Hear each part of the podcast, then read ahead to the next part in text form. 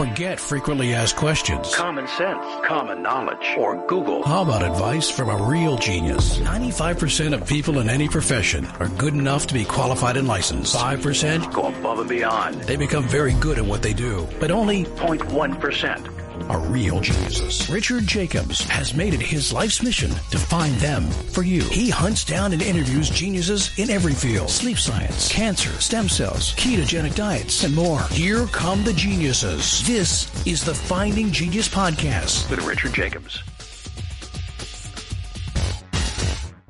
Quick note before we begin the Finding Genius Foundation, as part of the Finding Genius podcast, has recently completed a book about understanding viruses. So the creation of this book was to interview a hundred virologists, ask them a lot of deep, difficult questions, take the most difficult questions, and then re-interview the top 25 or so and ask them the hardest questions I could think of.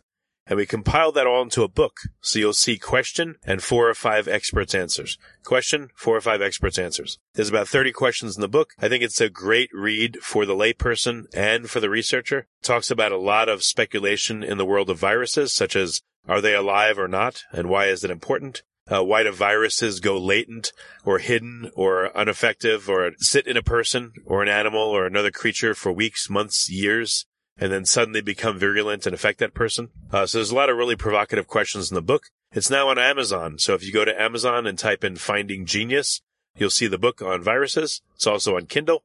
The Audible version is in production and should be ready in approximately a month. But if you want to go and order it now, uh, you can do so again by going to Amazon or Kindle or go, go to findinggeniusfoundation.org and go to publications. There's an opportunity as well to get the transcripts of all the interviews and to hear the original interviews themselves. If we put them all together, the book would be about a thousand pages, but we condensed them down to make it juicy and concise and tight and very interesting. So I hope you'll check out the book. Uh, we're now working on one about cancer, but this is going to be our goal is uh, three times a year to come out with these masterclass books that I think will inspire new scientific research. And I hope you'll check it out. Thank you. Hello, this is Richard Jacobs with the Finding Genius podcast, now part of the Finding Genius Foundation. I have a returning guest, long-term mentor of mine and a friend. His name is Perry Marshall. Uh, he started out as a uh, essentially a marketing guy, uh, dealing with Google, pay per click, and all kinds of online marketing, including Facebook, etc. Uh, he got a tremendous amount of expertise there and built a huge following of which I became a part of. And so I learned a lot from him.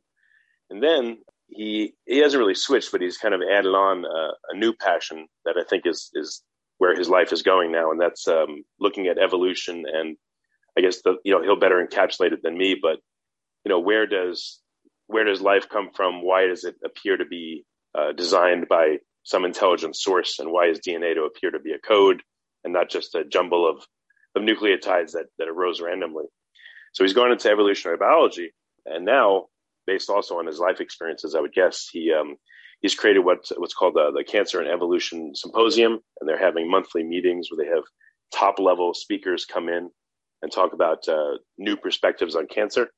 And I, I reckon there's also a, a large symposium coming up in about six months that he'll talk about and he's uh, he's just involved in a whole host of activities. Probably one of his biggest is a ten million dollar prize that he has advanced uh, for anyone that could essentially find uh, how and why life is is created essentially from DNA code, or to make life yourself uh, from non-life. Uh, obviously, an incredibly tough challenge, but he has that ten million dollar prize, which, to my knowledge, is the biggest prize around for such a thing. So he's uh, he's morphing and changing and evolving into uh, all these you know really beneficial efforts. So I want to talk to him about what's going on recently. So Perry, welcome back. Thank you.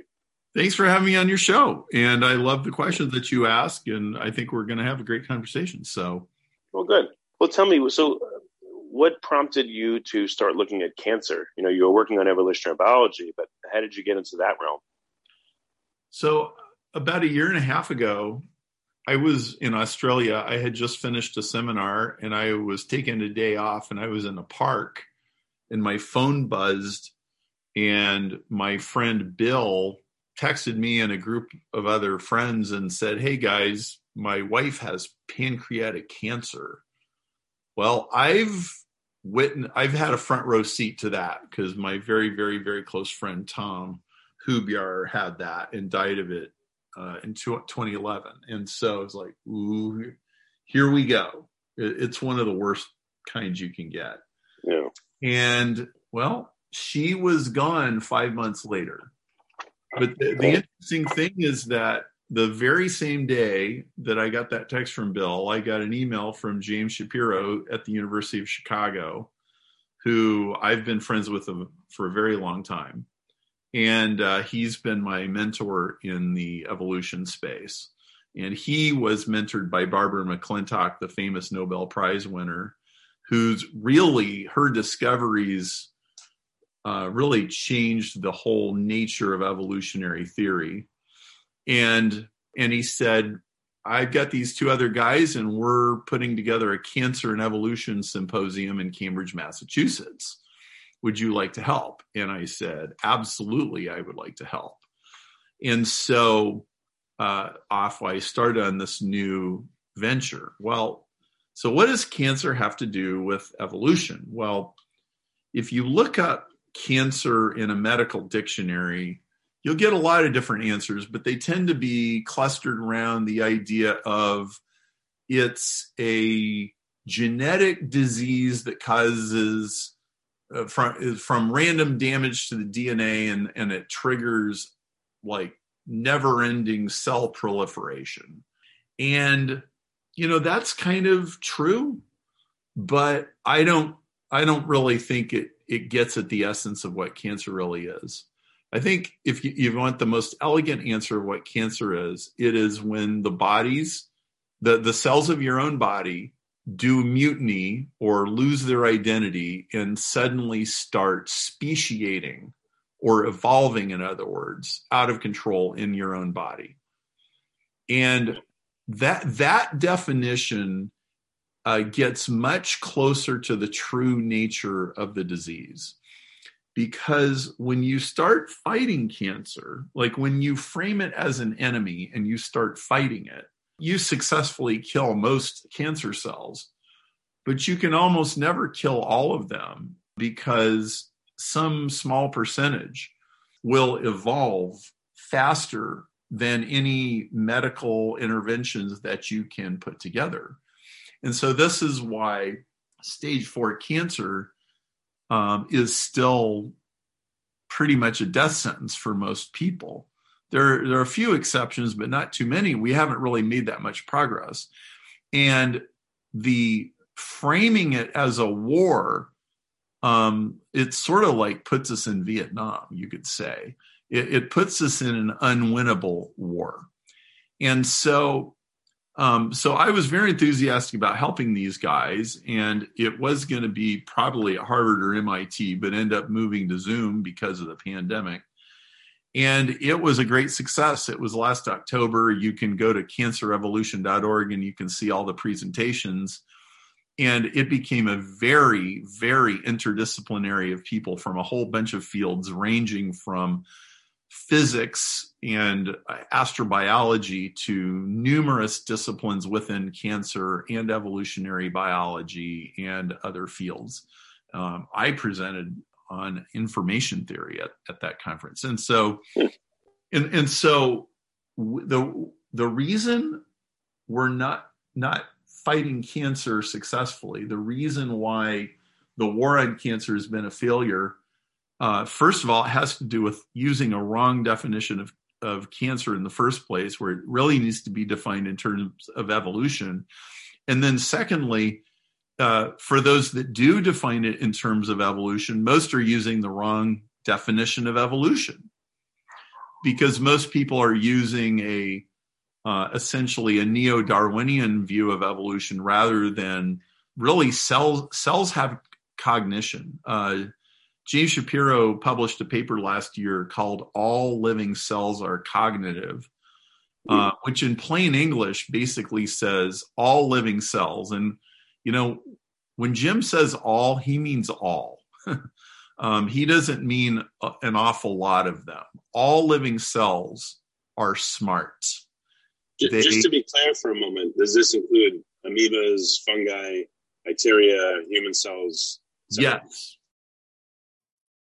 Before we continue, I've been personally funding the Finding Genius podcast for four and a half years now, which has led to 2,700 plus interviews of clinicians, researchers, scientists, CEOs, and other amazing people who are working to advance science and improve our lives and our world. Even though this podcast gets 100,000 plus downloads a month, we need your help to reach hundreds of thousands more worldwide. Please visit findinggeniuspodcast.com and click on support us. We have three levels of membership from 10 to $49 a month, including perks such as the ability to see ahead in our interview calendar and ask questions of upcoming guests, transcripts of podcasts you're interested in, the ability to request specific topics or guests, and more. Visit findinggeniuspodcast.com and click support us today. Now back to the show.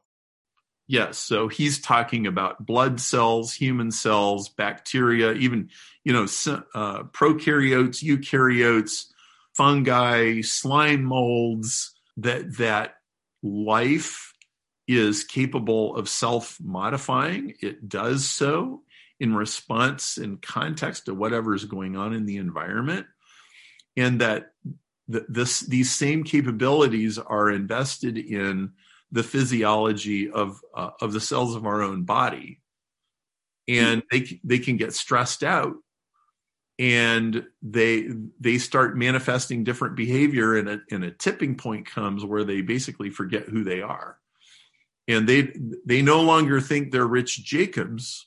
I mean, you've been through cancer, so you know about this. I couldn't ask myself unfortunately, why they did this to me. Right, but but that's almost what you want to do because like I don't like I don't know how to categorize the intelligence. I mean, I don't know that I would call it consciousness. Maybe that's what it is. Maybe other words like sentient or you know, I don't know. But what what I would say is that whether you're watching football players on the chase each other around the football field or whether you're watching your dog chase a rabbit or whether you're on a YouTube video watching white blood cells chase down germs. You know, it all kind of looks the same. It's it looks awfully similar. It's it's like it's fractal. It's just it's the same intentional behavior ha- happening on radically different scales. And so I think that's the only honest way to approach the problem. And the problem with uh, the old view of evolution is the old view of evolution insists that essentially the cells are dumb and the only directive force is natural selection. Well, you'll never, ever cure cancer if that's what you think evolution is. You'll consistently misunderestimate what you're up against. Uh, it, it, it, you know, it'd be like it'd be like going saying, hey, you know, you know that pipe bomb that blew up in that store at the mall the other day? Yeah, that was just totally random. There there was no actual reason why that happened or why it happened there. There was no motive. Um, you know, j- just go on with your life. Yeah, this is something I wanted to bring up with you. You know, like anytime you mention anything anthropomorphic, people go, "Oh, no, no, no you shouldn't say that. It's you know, it's like a bad thing." But if you deliberately consider things from that standpoint, and you assume that they're capable of any, you know, if, if cancer is capable of anything, any organism that has cognition of the same type of abilities, then at least you have an expanded palette of things to look at. And you're not narrowly thinking, okay, this is just machinery and it's not capable of this and that. And I'm not even going to entertain that. Therefore, my, my view is limited. Well, well, Rich, the, the anthropomorphic language has been frowned upon in biology for a hundred years. And you know, you know why? Why? I, I, th- I, think it's because it's the only way to understand it. And and I think there's a lot of people that just don't want to understand it. Or if it if it raises questions that sort of blow my mind, I just don't want to think about that. Yeah, I think it leads in the direction of you know uh, of spirituality or religion, and I think that's another reason why people are so uncomfortable with it because they don't want to go anywhere near that. That's another thing that's been told to you know that people have been told not to talk about or or let influence science unfortunately. Well well right. Like if if if you find out that um, you cannot explain everything that happens in terms of simple laws of physics and chemistry. If you like this podcast please click the link in the description to subscribe and review us on itunes then all of a sudden you have this giant elephant in the room that nobody knows how to deal with. Now, I've been I've been dealing with this head on for 17 years. And I am a Christian, but I also understand that just because you don't understand something doesn't mean you say, "Oh, well, see, God did it." Like there there's a very lazy way to approach this problem, which a lot of people have done. And so in order to make an end run around that, people on the opposite extreme have uh, pretty much issued a prohibition against using purposeful language, against using anthropomorphisms, against suggesting that evolution or life itself is inherently intelligent. And so, really, it's like cutting off your nose to fight, spite your face. And this is what's been going on pretty much ever since Darwin. Darwin didn't so much do this, but his successors did. In fact, Darwin Darwin believed that cells and organisms, whatever it is that they learn in their lifetimes, that they have the ability to pass that on to their offspring. And uh, he was later ridiculed for believing that. Uh, and only in the last 20 years has it become absolutely abundantly clear that he was right all along and uh, his predecessor Jean Baptiste Lamarck was was really the champion of that idea. Lamarck was just excoriated in biology books for believing such a silly thing, but now that actually turns out to be true. Yep. So it's, it, I mean, and it's, think how long this has been going on, right? I mean, this is a, I mean, 1859 to now, I mean, it's 150, 160 years right? I can I tell you though, in my interviews, the penetration of neo-Darwinist thought is probably still 90, 90, right, maybe 95%, but at least 90%. So it may be getting there, but it's small still, this, uh, this, you know, this more encompassing way of thinking. Well, you know, the, the trouble with the more encompassing way of thinking is it's more nuanced and it's more difficult to explain. Like the, the old version of evolution is so easy to explain that if if people think that they now understand it once they got the explanation, you know, it's it's kind of like eating a Ziploc bag and thinking you got a ham sandwich. So, like the the theory of evolution as normally presented in textbooks, or well, you know, it's variation and natural selection, and you know, all you all you do is add time, and you pretty much get anything. It really fails to answer any of the most fundamental questions at all. All it really does is is sort of sweep them under the rug. And so we have all of these questions like, well, how do those cancer cells know how to make the, the next adaptation? How to, you know, what are they doing? Uh, how are they making these guesses? How are they restructuring their genomes? And like they do massive restructuring of their entire architecture at the highest level. Henry Heng is one of the members of our group, and he's at Wayne State University in Detroit. And uh, he has a book called Genome Chaos, where he explains that that cancer cells completely restructure their entire chromosomes. And so, like, this is like if if you if you want to think of the genome as a set of encyclopedias, it's like they are rearranging the articles in an entire set of encyclopedias. Like, okay, let's take the one from S and move it over to J. Let's take the one in I and move it over to K. And actually, it's even crazier than that. It, it, at least it appears to me, there's a subset of encyclopedias that each cell type has access to. But when it comes to cancer, all of a sudden they're able to access this hidden library that was, you know, heretofore unobserved at least in those cells. And they, there's this invisible library, it seems, that all cells can access under the right conditions. It's incredible. It is absolutely spectacular if if you can if you can sort of set aside the tragedy of it. The capabilities of these cells are remarkable. And you know, all, you have to do is point to the fact that there is not a single chemotherapy or medicine or radiation or gene treatment that consistently successfully stops cancer other than a very few diseases that are incredibly simple compared to the you know to the worst ones and so it is beyond any human comprehension that we currently have as to how this really works we only understand it at a surface level and so the cancer and evolution group has endeavored to uh, to to educate the field and to bring a whole new viewpoint into oncology. Um, and so it's really been incredible to work with these people for the last year and a half and see what's developed. So, and, and I wanted to ask you about that. So, you couldn't have been unaffected by running these meetings yourself. I know you presented at them, but you have the you know the, the privilege of first of all having an open mind, second of all having access to these disparate you know experts so you've done several of these, you know, cancer and evolution monthly meetings. What, how has it changed your view on it? Like, what new things have you learned that surprised you that informed you better about it?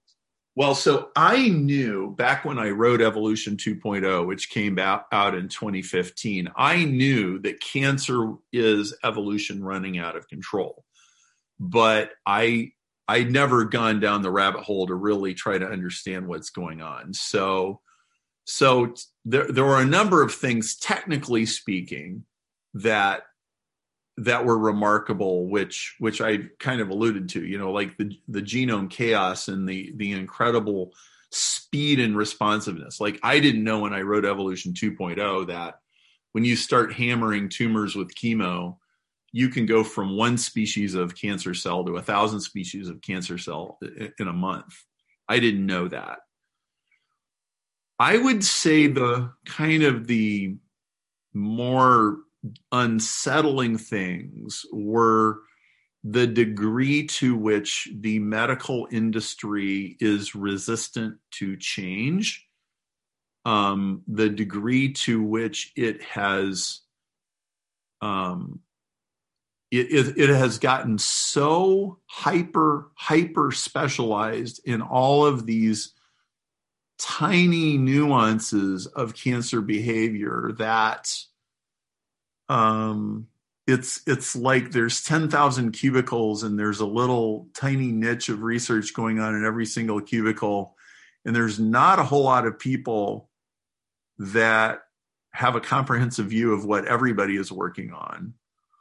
I, well, they I, won't even they won't even entertain the other views. I mean, I know it's a mixture between they, they have to get grants they have to focus on what they're doing, but they also are afraid or just don't or won't or can't. I don't know. They won't entertain. You know, I hear, oh, I'm not an expert in that. And then they won't answer. Or, oh, oh, that's not the focus of my research. Or, oh, I, I don't think that applies. And then mind is shut, done. Well, yeah. And that that's because, so any marketer can kind of understand this in marketing.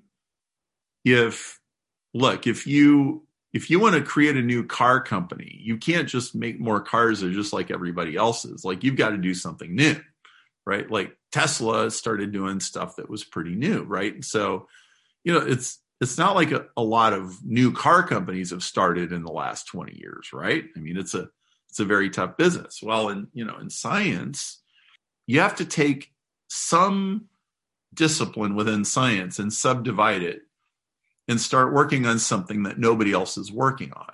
And if you can do that and make a case for your work, you'll get funding and you'll publish papers and then, you know, you'll you'll be an expert on something that only, you know, 15 other people in the world are experts on. And so that's perfectly understandable, but you know, the way this is also the way you keep other people from stepping on your toes. And so as long as everybody stays in their lane, then you don't upset the apple cart too much. But if somebody shows up and wants to figure out how everything fits together, that's like a whole new thing. And there are a lot of problems with that. Like, first of all, they should. Like, absolutely, they should. Like, we need as many people as possible looking at all the different subspecialties and trying to form coherent overall models you know, from all the granular information. But as soon as you start doing that, you're going to be kicking over apple carts and killing sacred cows. and people are going to get mad at you and they're going to gang up on you and and they're going to do their best to get you relegated to this guy's a quack or a kook or a or a maverick or you know whatever you want to call it and and so there aren't there just aren't very many people that are willing to poke their head up above all the cubicles and try to put it together in a cohesive narrative. And um, the the funding agencies don't want to pay for stuff like this because that puts their reputations at risk. And really the whole field is very risk averse. And so mostly what they do is they just incrementally add to the existing bits of knowledge within the existing paradigms and almost yeah. nobody gets paid to upset the paradigms. And so it becomes very entrenched.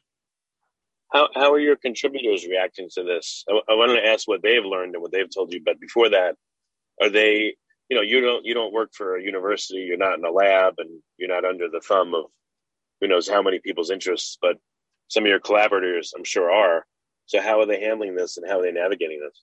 Well so what i've seen is that most successful renegade scientists figure out some way to fund their research either by alternative sources, in some cases with their own money, or they, they figure out some way to do it on a shoestring or whatever. But, you know, really, you can't have intellectual freedom without some level of financial independence as well. And like I consistently find um, scientists who, you know, they they pay a price for having a viewpoint that's different from everybody else. So I'll give you an example. One of our one of my friends in this business is Jinsong Liu at MD Anderson and he's a pathologist who studies cancer. And so he's cut open lots of cadavers and then traced like, okay, you know, how did these tumors spread and how does all this work? And um, well, there there is something in cancer called a giant cell, and a giant cell is basically when your your body gets stressed out it could be chemicals, it could be toxins, it could be re- your work or whatever, but there's stress going on. And at some point, some of your cells start dividing abnormally. And uh, the first thing will happen is instead of dividing when a new set of chrome, uh, a, a new set of DNA is copied, they'll keep growing and growing and replicating more copies of DNA inside one cell. And so they call that a giant cell. And so you'll have a few of these floating around in your bloodstream for, you know, maybe a couple years. And eventually it will turn into cancer. Uh, they'll start spilling out cancerous cells. But there's kind of this middle space where it's almost like at stage negative one. Well, Jinsong was doing interdisciplinary research and he figured out hey, wait a minute. The growth cycle of these giant cells is almost identical to an embryo, like a baby, except it's like the dark evil twin. And he connected all these dots. He's like, okay, this matches up to this, this matches up to this hang on a second. I think we can actually figure out, it's almost like we can figure out what a pre-cancer cell is thinking and doing because it's kind of doing the dark cousin of healthy embryo development. And and so he he started trying to publish this and like people looked at him like he had an asparagus growing out of his forehead. And it, it was ridiculously difficult to get anybody to fund this or accept it for about 10 years. And then finally some people started listening to him. Wow. And and and and so what I've seen over and over and over again is that if you're going to say, well, hey everybody, you know, the standard accepted view is X, but that's wrong. Let me show you why Y is really better there is typically not a lot of receptiveness. Usually, you're going to have to battle through layers of defensiveness uh, because everybody's careers are threatened uh, with a paradigm shift. And this is not new. Uh, and what I consistently observe is that scientists who stick to their convictions, they end up paying a professional price for sticking to their convictions. And it may take quite a long time for the field to accept them, if it ever does. And well, the I, good thing is, you know, with with COVID this past year and a half, like science has become. I'm joking. So so much more tolerant of other views, and you know, there's a lot less censorship, cancellation. So it's headed in the right direction. Not. Well, look, cancer culture is cancel culture has been going on a, a long time, long in, in science before it ever started happening in mainstream media. Hmm. You know, when when Denis Noble organized the uh, Royal Society Evolution meeting in 2016, which was absolutely revolutionary, a whole bunch of people tried to literally get that meeting canceled.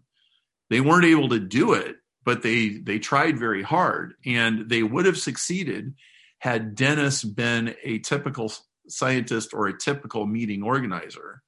Uh, it was only because he has so much street cred in the field that he was able to get it to, to go.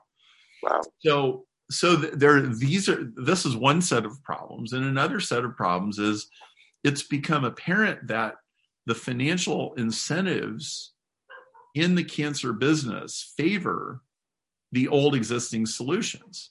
I mean, there's a lot of forms of cancer. They're pretty much getting treated the same way now as they were 20 or 30 or 40 years ago. Yeah, one one thing I saw, Perry, is um, a lot. I don't know about all, but most treatments have to be done alongside the standard of care, meaning chemo, radiation, surgery, all that. You can't even evaluate them independently. So, chemo, radiation, all that obviously makes the battleground a million times harder for any other therapy. So it's that's also another crippling force that I've seen. Well, it that's true, and I have heard accounts of pharma companies who sell chemo uh, therapies shutting down early detection, like buying early detection companies and shutting them down because chemo is profitable. And so I don't think of this in terms of conspiracies. I think of it more like me, monopolies and maintaining uh, monopolies and monopolistic behaviors. And the, the problem is that the monopolies exist within the government funded paradigms of research. Okay, so um, a, any scientific research paradigm is subject to monopolistic forces ju- as an ideology, just like any company like Microsoft or U.S. Steel or Carnegie or Rockefeller or or you know or any of those monopolies. They they all kind of work the same way. And I'm a, I'm a business person, so I completely understand this. It, you don't even need evil people. You just need people who are meeting their objectives that they have been given by the shareholders and management for this quarter. And that kind of stuff will just happen. So, what what feedback are you getting from the people that are participating in this group that are presenting? Are they watching other presentations, and are they saying, "Perry, I learned something from so and so's presentation. I'm going to use it in my lab and change the course of what I'm doing." Oh yes, it's it's a very vibrant group with lots of cross discussion and really great presentations. In fact, you can go to cancerevolution.org and you can sign up. And, and by the way, today, I, I, need to be clear. I am not speaking as an official representative of cancerevolution.org. I am speaking as a person who's a participate in it. And, you know, other people may have different views in the medical industry or, or, or whatever.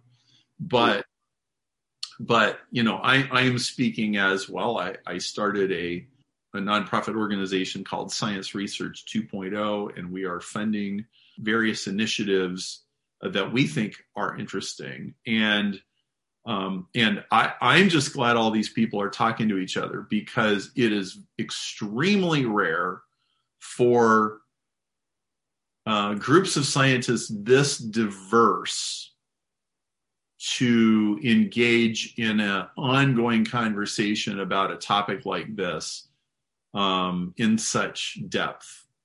Um, mm. Usually, science is a lot more niched than this, and you you will not typically have astrophysicists and evolutionary biologists and clinical oncologists all on the same Zoom meeting or all attending the same webinar and vigorously talking to each other. Yeah, what do they say about that when they're on? I mean, like, what kind of what are you noticing about the interactions? Because you, are getting people with such radically different backgrounds. This is super cool. It's it's exciting. Like you know, what do you notice when they're talking? Well, so for example, the most recent meeting we had, one of the guys was a an ecologist. You know, he studies biology at the ecosystem level.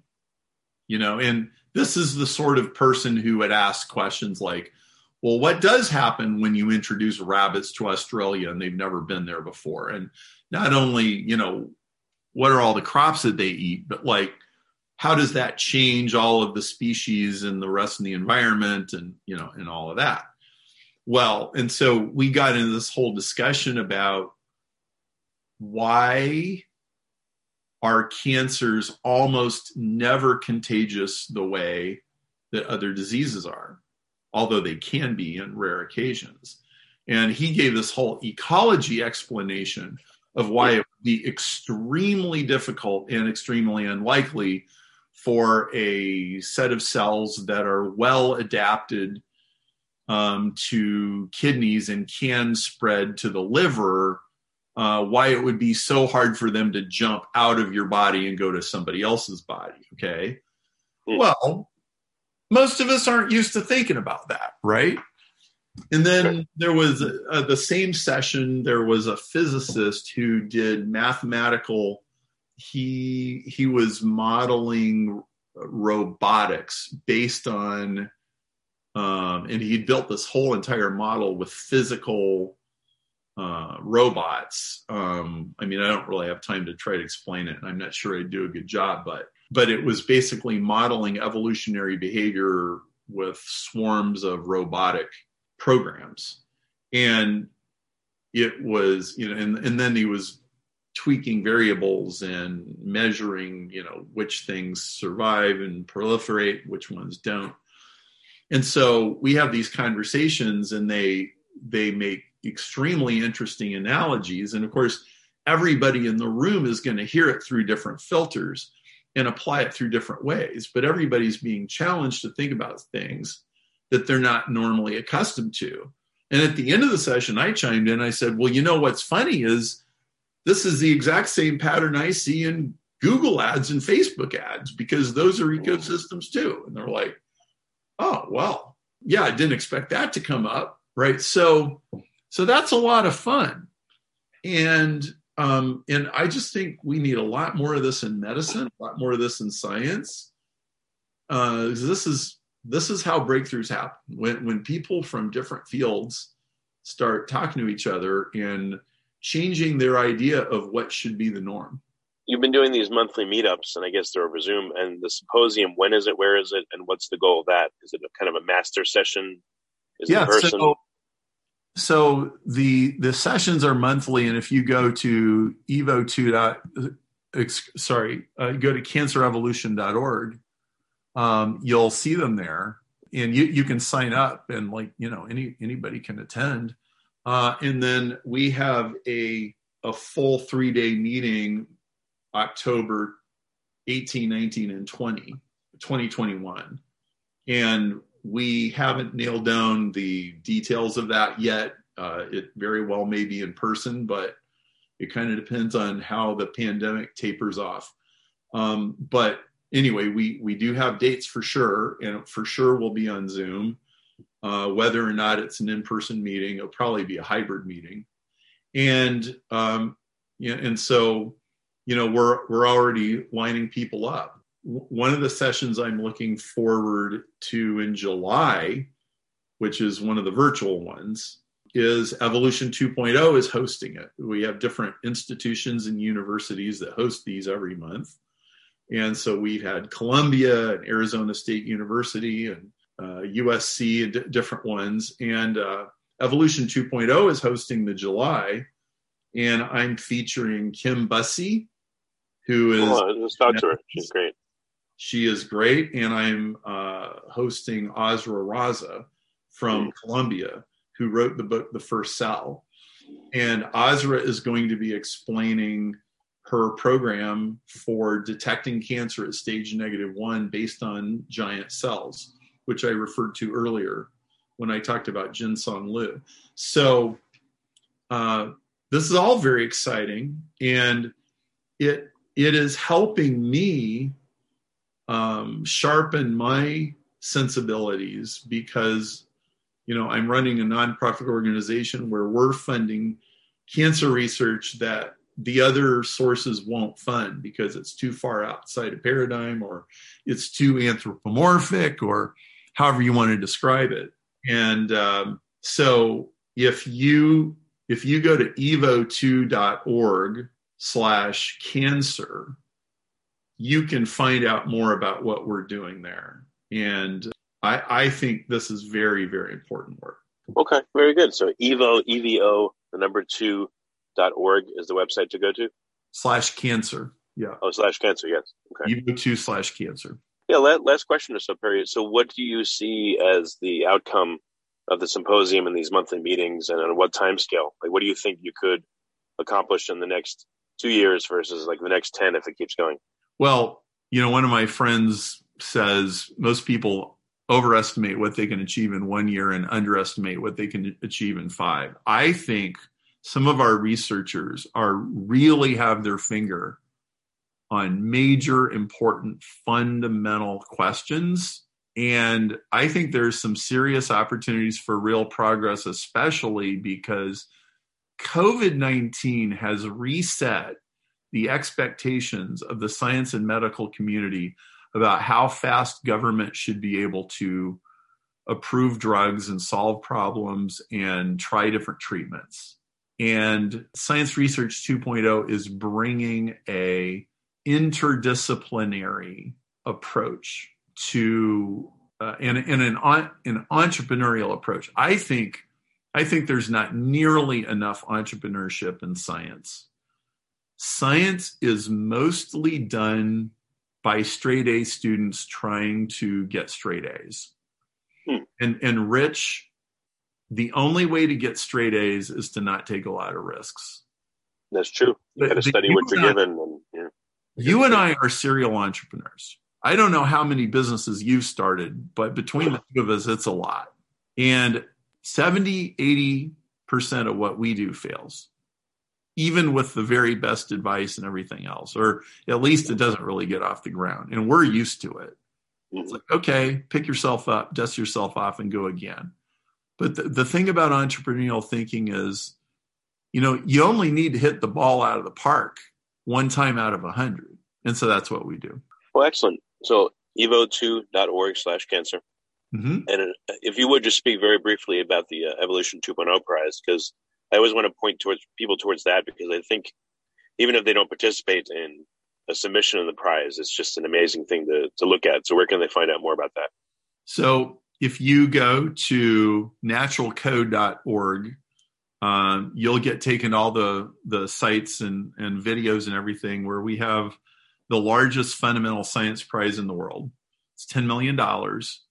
It asks the question, where did the genetic code come from?